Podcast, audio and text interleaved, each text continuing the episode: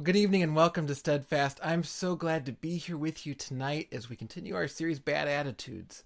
What a joy it is to be with you on Monday night, and what a joy it was last night. We gathered together in person and online for our first full in person worship service, and we started a series on the Beatitudes, thinking about what it looks like to be in God's kingdom.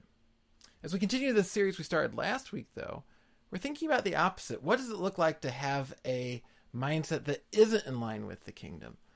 Because the challenging thing is, while while I like to think that that I fit into the Beatitudes, I have that kingdom mindset.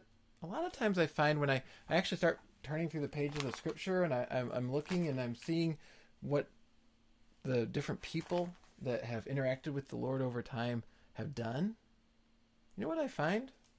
I find oftentimes they look like the people with bad attitudes. And and yet we see God's grace throughout the scriptures, and we're going to see that tonight. So if you would, if you haven't already, if you'd consider giving us a like or a share and let people know that we're in this series. I think sometimes it's helpful to hear about how people mess up and how God calls us into his faithfulness and he's there for us. So let's go ahead and come before our God as we open tonight, and then we'll dig right in. Let's pray. Father, thank you for this evening. Thank you for your presence with us. Thank you for letting us gather as a church, whether it's online or in person. And thank you for being patient with us when we, we miss the point. Lord, would you direct our hearts that we would see the point? We would see what you call us to do. We would see who you are and who you've made us to be. We pray in Jesus' name. Well, last week we found ourselves in Genesis. This week we're flipping over to Leviticus, where we run into a very interesting story, and kind of a shocking story about two of Aaron's sons. And we'll get to that in a moment. But to set the context, if, if this is when the people of Israel have made the exodus out of Egypt, and these people are out there in the wilderness, and the Lord is starting to teach them what it looks like to be God's people.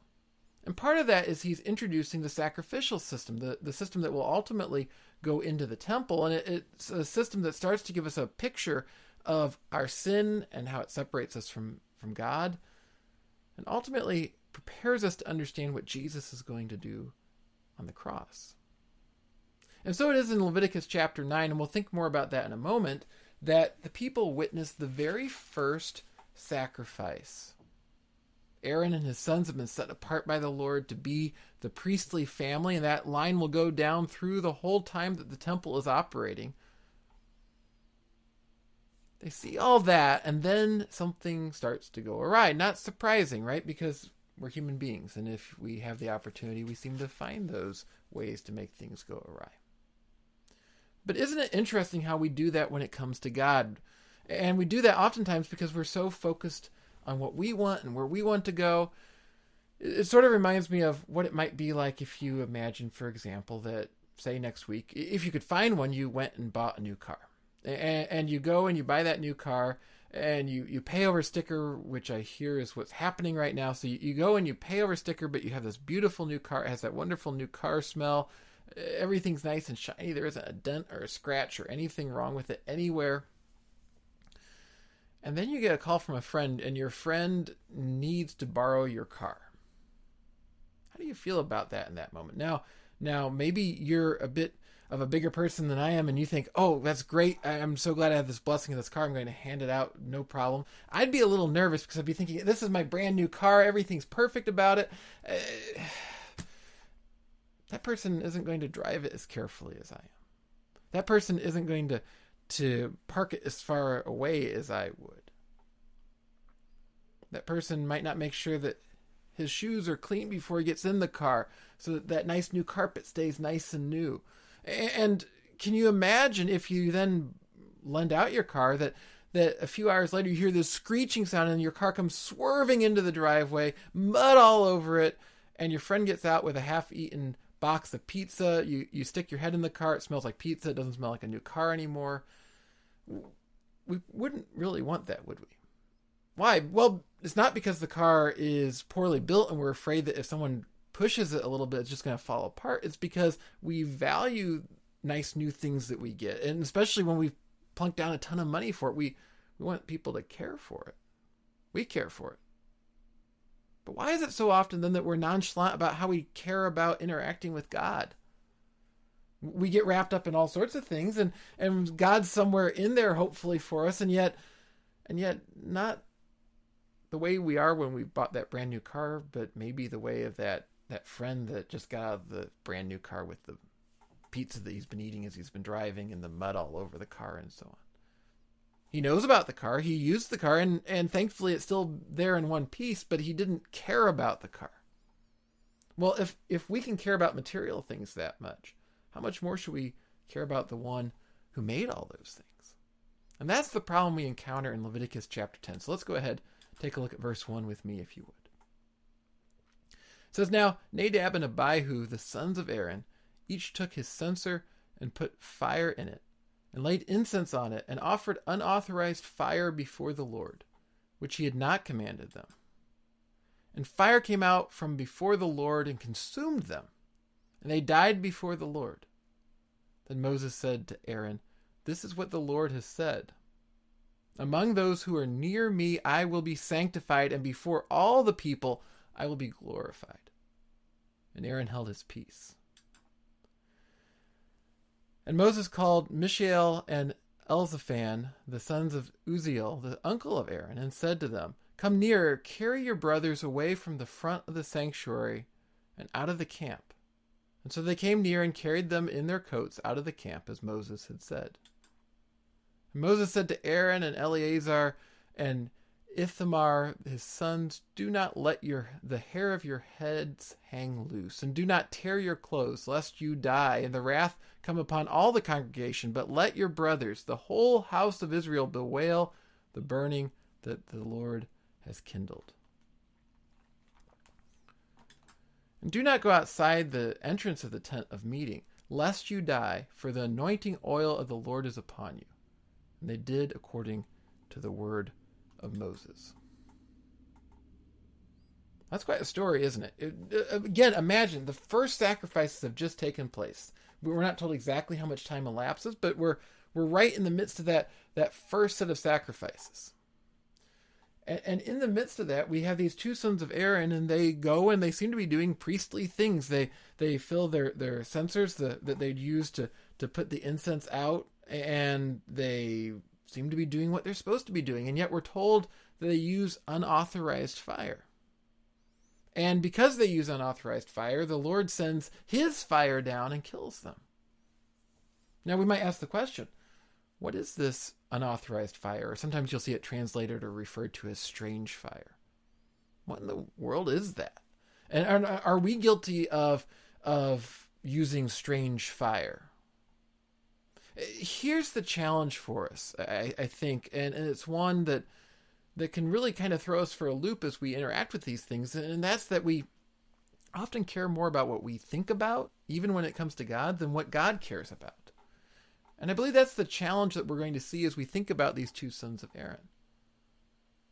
These two sons of Aaron, and by and large, a lot of the people of Israel, and by and large, a lot of us today, and probably even we should say all of us at times, are more wrapped up in our own thoughts than the thoughts of God.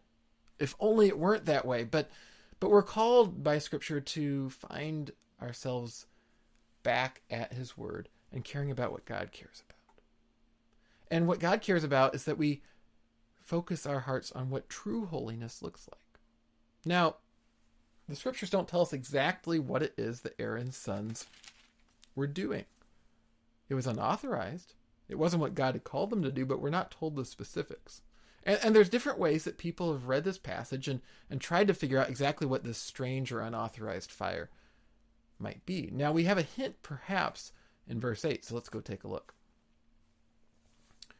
It says, And the Lord spoke to Aaron, saying, Drink no wine or strong drink, you or your sons with you, when you go into the tent of meeting, lest you die. It shall be a statute forever throughout your generations. You are to distinguish between the holy and the common, and, and between the unclean and the clean. Now, now this could just be an insertion. This could just be further instruction from the Lord. But many commentators have looked at this and, and said the fact that the Lord goes straight to this commandment about drunkenness in the midst of this may suggest that these two sons of Aaron were imbibing too much prior to offering a sacrifice. Now, that might sound strange. They're right in the midst of a ceremony, but we have to remember they're coming from Egypt. They're coming from a, a world, not just in Egypt, but their whole surrounding culture in in the Near East was interested in having priests seek ecstatic experiences. Actually, you see that in many different cultures.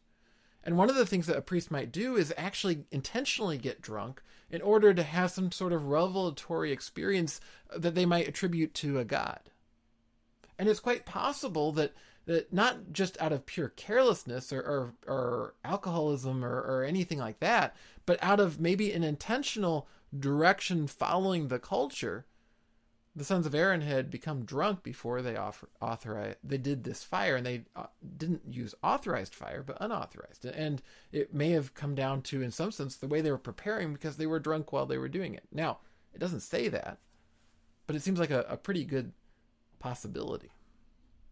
And here is the problem, and, and and we can say this much more definitely, even if they weren't in fact drunk. But the one thing that the Lord wants Aaron to hear here is that as his other sons and as Aaron himself go and serve as priests, they're called to do so in a way that isn't just going through some machinations of, of, offering some incense and some sacrifices and lighting fires and so on, but being the spiritual leaders of the people of God. They're going to communicate what's true about God to the people of Israel, and they can't do that if they're drunk.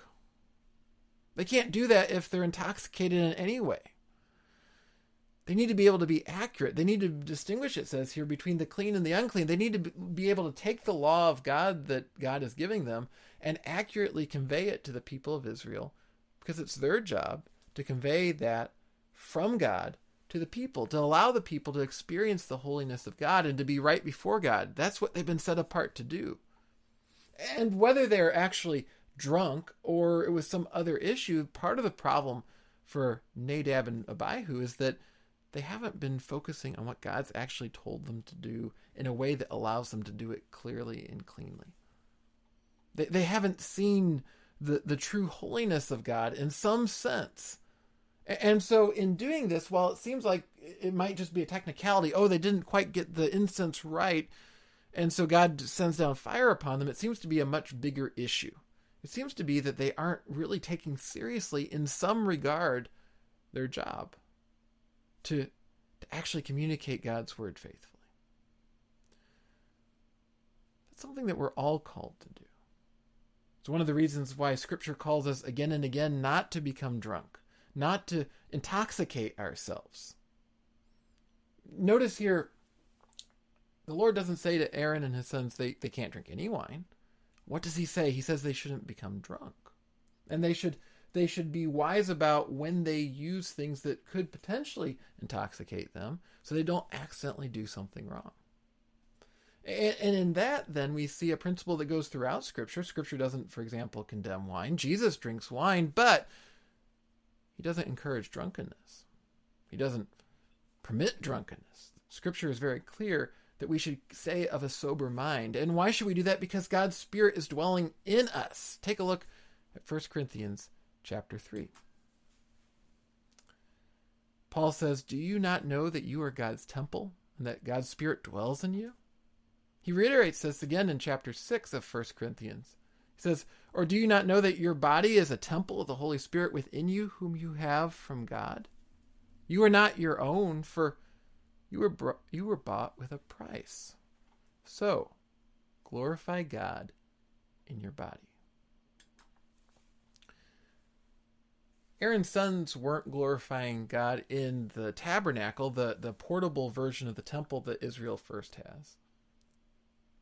And Paul later says that same sense of holiness that we should come to before the temple. Well, now that the Spirit dwells in us, guess where that temple is? The temple was the temple on the Temple Mount because that's where God's Spirit dwelt. God's Spirit dwells in each believer. Anyone who follows Jesus, who who declares him his or her Lord, what do we receive in return? God places his spirit in our hearts, and we need to treat our own bodies and our own lives in a way that recognizes that God is in us. So that same command here that goes to Aaron goes to each of us. And you might say, well, but but I'm not a priest. I'm not offering sacrifices or burning incense or doing anything like that. And that's true. What do we do? Well, we interact with other people and we represent God to those other people. We show them what the Lord looks like and who he is. We need to be of sober mind and be able to do that. And it's not purely about alcoholic beverages, it's not purely about other intoxicating substances, although certainly it is about those.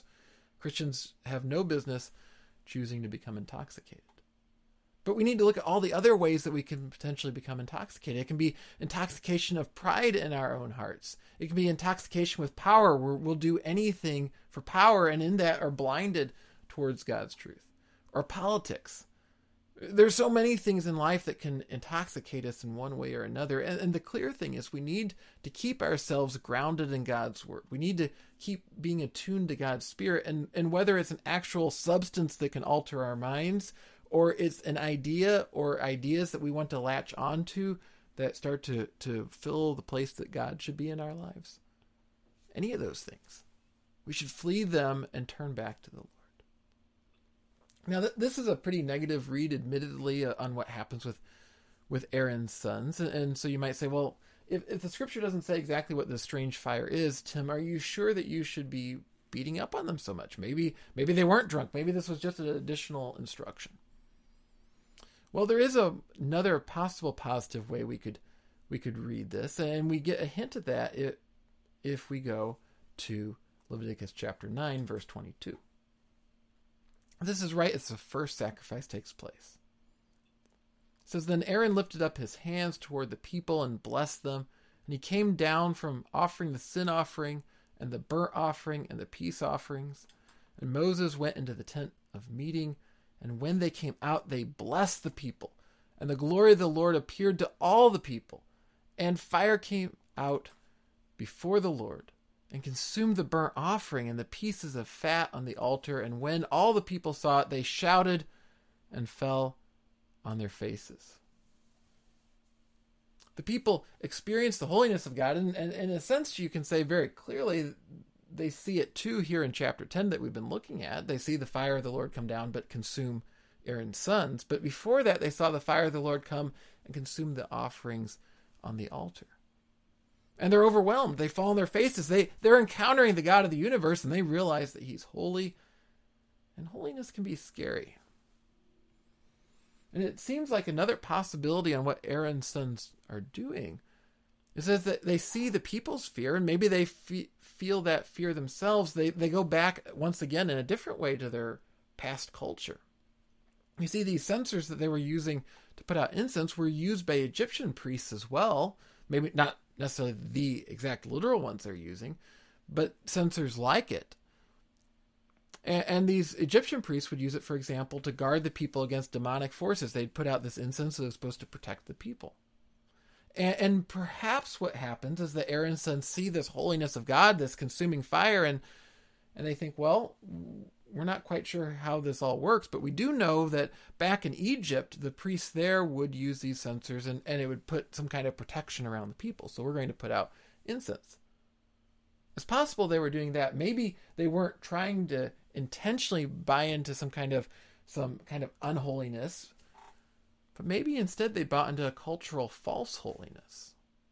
They saw what priests did outside of God's people, and they were bringing that in. Both of these errors, this, this error of, of just allowing ourselves to be completely unholy before God and buying into a cultural false holiness, are things that God's people struggle with all the time. And so, whichever one it was that they were falling into, certainly what we can say is that they were falling into something probably fed by the culture they'd come from, that led them to either take God's holiness not seriously enough or to seek the wrong answers for how to interact with God's holiness. They weren't supposed to go look and see what Egyptian priests that worshiped false gods did to understand what holiness was and how you interacted with it. And they certainly weren't supposed to be nonchalant and, and driving that new car of this sacrificial system recklessly with mud flinging everywhere as they got drunk as they offered the sacrifice. That's a challenge for us as well. We, we may not do those two literal things, but we fall into both of those challenges. Let's touch on one that, that, that probably all of us who spent some time in the church will wrestle with at some point, and that's how do we do worship? We just had our, our first in person worship service at Little Hills last night. And, and the challenge when you're planning a worship service is that we bring an awful lot of different ideas on what we think a worship service should look like. Should it be hymns? Should it be contemporary? Should it be in a, a, church with beautiful stained glass and pews? Should it be with movable chairs? Should it have lights? Should it not? Should there be fog? Should there be this? Should there be that? There's all kinds of different things that people wrestle with. One of the challenges, I, I, think, is that most of us are going to come to worship with one of two things in mind. The first one may be worship should look like what I grew up with. Whatever I've experienced in church, that is capturing holiness. And, and so the worship services I go to are holy if they look like what I've experienced before. Or, on the other hand, you have a bad experience in your past with church, and whatever looks like what you experienced in worship before shouldn't be in worship right now. We carry those two things, and, and what we have to see is that oftentimes, most of the time, we're carrying an awful lot of our own culture with us. It, for example, many of us grew up with an organ in church, and so we think of an organ, it seems like it somehow conveys holiness, and yet an organ didn't exist in Jesus' day. It didn't exist in the days of the psalmist. It didn't exist at the time that Aaron and his sons were offering sacrifices. On the other hand, we might look at a service that has certain parts in it, like a time for confession of sin, and we think back to to very structured services we grew up in the past. We think that's just hindering the spirit. It's in the way. It should be free flowing. It shouldn't have these different aspects to it. And here's what we need to challenge ourselves regardless is what is it that's in my heart that, that I'm carrying because of my past church experiences or if I haven't had much in the way of church experiences, my past experiences in the culture at large, and I'm applying that into my understanding of whether a church service is holy or not. Might be instruments, decor, a million other things. But we need to actually focus on what God calls us to do. And that's easier said than done, right? Because usually we think whatever we like is what God's called us to do. But certainly we should be on guard against it. And I think maybe part of the problem for Aaron's sons is they weren't. They they had their idea of what it should be and what they should do and what they should worry about. They weren't worried on what God worried about. And that gets to the real matter at hand, which is that God cares not only about his holiness and our care about his holiness, but he cares about the heart. We see that in verses 16 to 20. It says, Now Moses diligently inquired about the goat of the sin offering, and behold, it was burnt up, burned up.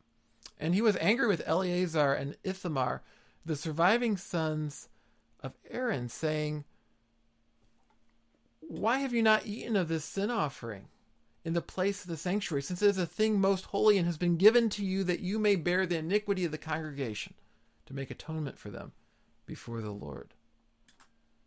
Behold, its blood was not brought into the inner part of the sanctuary. You certainly ought to have eaten it in the sanctuary as I commanded. And Aaron said to Moses, Behold, today they have offered their sin offerings and their burnt offerings before the Lord, and yet such things as these have happened to me. If I had eaten the sin offering today, would the Lord have approved? And when Moses heard that, he approved. That's the end of that particular part of the story, so we can assume that the Lord doesn't object to what has happened any further. We're told that Moses approves, and no more fire comes down from heaven or anything of that sort. So, what's going on here in this second part of the story? Well, the sacrifices have to continue. Moses instructs them from the Lord that they need to continue these sacrifices, even though these two sons of Aaron have just died. That that God has said this is the time they need to do it, and they need to go on and yet they miss out on part once again of what God has called them to do.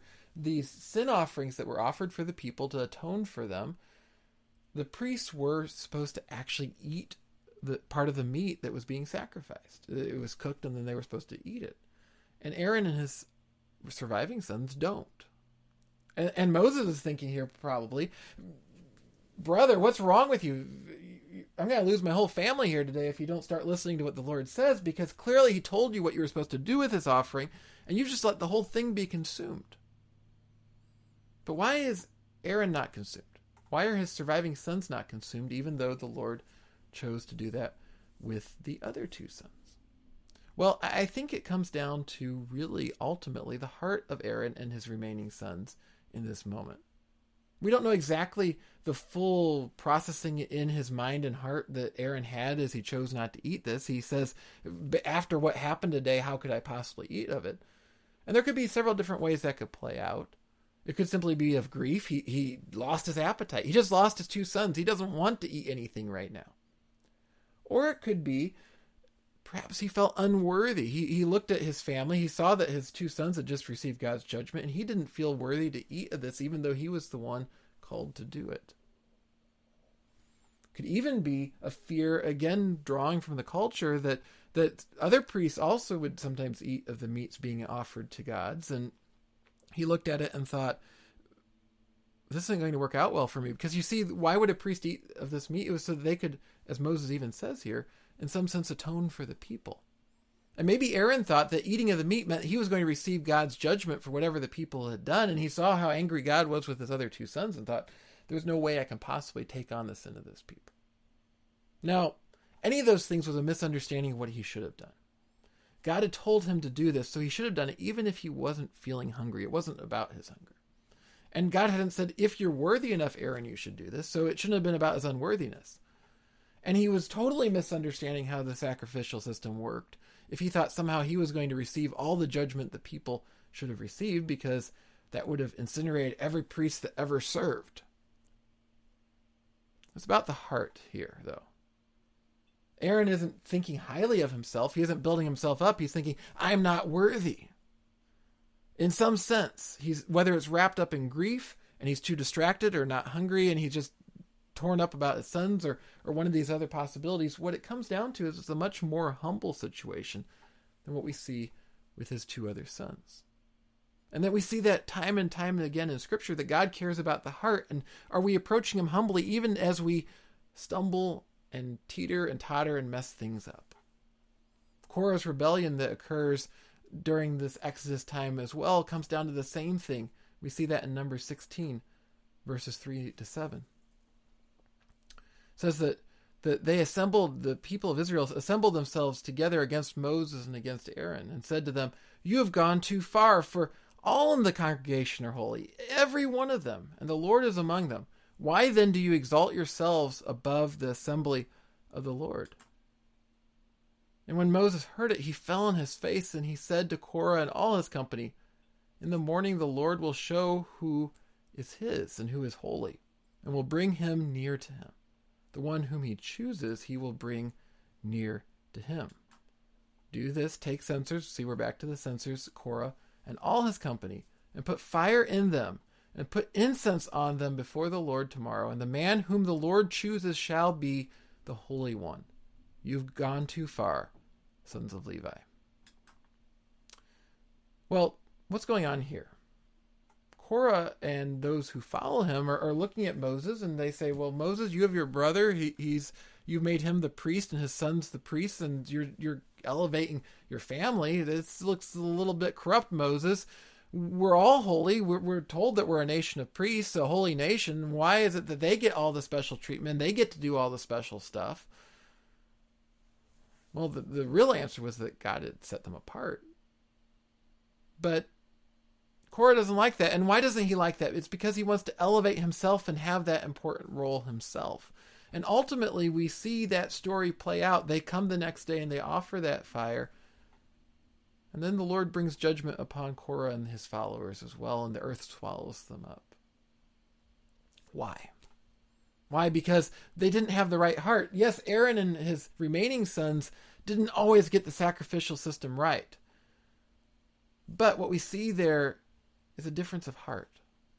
It's when the, our hearts are, are focused on ourselves that the problem occurs, that ultimately that God then brings judgment. And we see that even in the case of Moses himself, uh, someone whom God treated as a friend and, and spoke to face to face, we're told in a way that, that other human beings don't get to experience. Numbers 20, we see the story of Moses becoming so fed up with the people of Israel that he draws the attention to himself as water is provided by the Lord rather than towards the Lord. And in that moment, God brings judgment on him as well, says he won't enter the promised land. Now, he doesn't cut Moses entirely off, and, and we looked at that story a while back. There's actually some hope we can see there because ultimately Moses is going to encounter Jesus, but he does experience judgment in the moment because he allowed his heart to drift from focusing on the Lord and his holiness, something that Moses had done so many times, instead to his own aggravations and his own pride. He was tired of the people of Israel rejecting him. And there's where we need to ask ourselves what we're doing. Where is my heart fixed on itself rather than on the Lord? Where am I chasing after what God has said I should chase after? And where instead am I just seeking to elevate myself? I think that's what we see in these two sons of Aaron certainly what we see in the story of Korah, in the story of Moses later on, and in so many cases in the scriptures, in so many cases in our own lives. Sort of like when when we call up a friend that friend's been going through something awful and and I, I hate when I do this and I try very hard not to but I am ashamed to say at times I have you call up someone you're trying to or you sit down with someone you're trying to provide them with comfort. But somehow, some way, you realize after a while you've been talking an awful lot more about yourself rather than the other person. So often, as we even pursue God's holiness, we do the same thing. We say we're trying to to worship God faithfully and we're trying to do this and that for the Lord, and we realize somewhere in the way that we've been talking a lot more about what our heart wants and our own pride rather than what God wants. The real problem is that we elevate ourselves rather than elevating our holy God in our hearts. And as we do that, and as we fail to humble ourselves, we miss out on the benefits and the blessings of the holiness of God. And yet, when we come before Him humbly and we, we acknowledge our sin and our failure, what does He do? He elevates us and allows us to experience His holiness, not because we deserve it, not because we've been seeking out for ourselves, but because He loves us. May we all experience that love. That's my prayer for you. It's my prayer for me. May we come before our God humbly and experience the wonder that comes in knowing Him. Would you pray with me, please? Father, so often we, we come and we we may offer our own strange fire before you. Offering what, what elevates ourselves, offering what we buy into from our culture, offering what we think is some sort of holiness, even though we aren't paying attention to what you say you truly value. May you help us to pay better attention to what you value rather than what we value in our own hearts. Would you help us to value you and your calling far more greatly than what we value of ourselves? And in that, would you allow us then to experience your grace and your mercy? We come before you and we see the, the amazing, terrifying holiness of our God, and yet we see also the wonderful and tender love of our God. May we turn towards your love and, and approach it realizing we don't deserve it, and yet you give it. Father, we pray in Jesus' name. Amen. Well, I do want to mention to you tonight there are just a few things that are coming up that I can't wait to share with you in the coming days. On Sunday, we're going to have our second in-person service at 5:30 p.m. I do hope you'll join us for that as we continue our series Blessed. And also at 7 o'clock on Thursday, we have our continuing series uh, uh, in Romans in our men's Bible study. And then next Monday, of course, we'll be back here as we continue our series, Bad Attitudes. There's so much going on. I can't wait to share it with you. Please do consider sharing all this with your friends. Let them know what's happening here at Little Hills Church. It's a joy to get to share it with you. If there's any way I can be praying for you today, feel free to shoot me an email at the email address on screen or leave a comment in the comments below. I'll see you again next week. Hope you have a wonderful and blessed week.